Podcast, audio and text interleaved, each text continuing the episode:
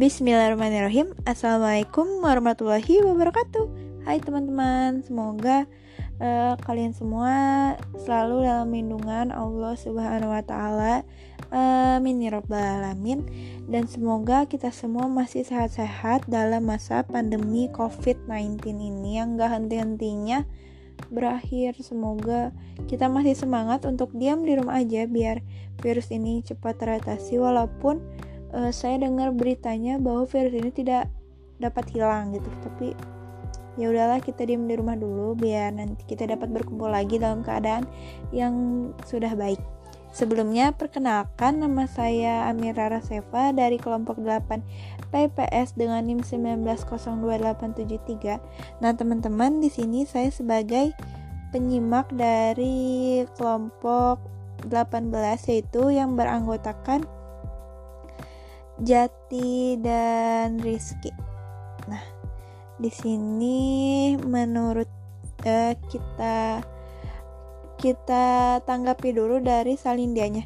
Menurut saya salindia yang dibuat Jati dan Rizky ini sudah sangat baik, sudah sangat bagus dan kreatif walaupun simple tapi entah mengapa ketika dilihat itu hmm, tidak membosankan gitu. Mungkin karena aksen-aksen animasinya seperti yang ada di bawahnya ya seperti buku penggaris dan itu jadi menurut saya sudah sangat keren dan tidak membosankan. Lalu dilihat dari makalahnya menurut saya juga sudah sangat baik. Tidak tidak ada tidak perlu ada yang dikomentari lagi. Mungkin untuk makalah bisa dikomentari oleh seseorang yang lebih ahli. Dan untuk podcastnya menurut saya podcast yang dibuat Jati dan Rizky sudah sangat baik. Uh, kita, uh, eh, pertama Jati.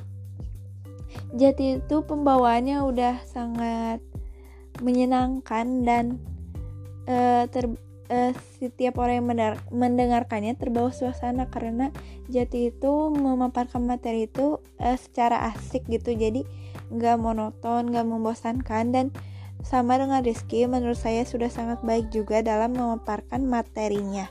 Dan di sini saya memiliki satu pertanyaan untuk kelompok 18 yaitu Nah, seperti yang telah dijelaskan dan saya lihat di makalahnya itu hmm, pada poin belajar mandiri sebagai pengembangan profesi untuk pendidik guru sebagai uh, studi sosial muda dan pada poin 2.1.1 mengatur panggung untuk belajar praktik di sendiri di sini dijelaskan bahwa ada kelebihan dan kelemahannya dalam menggunakan metode mandiri ini.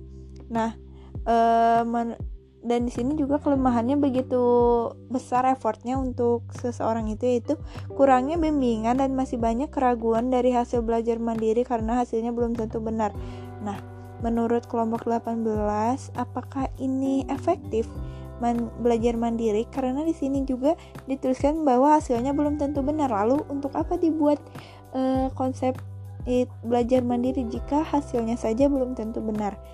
Menurut kelompok 18, apakah hal ini efektif dan dapat diberlakukan di Indonesia? Terima kasih. Wassalamualaikum warahmatullahi wabarakatuh.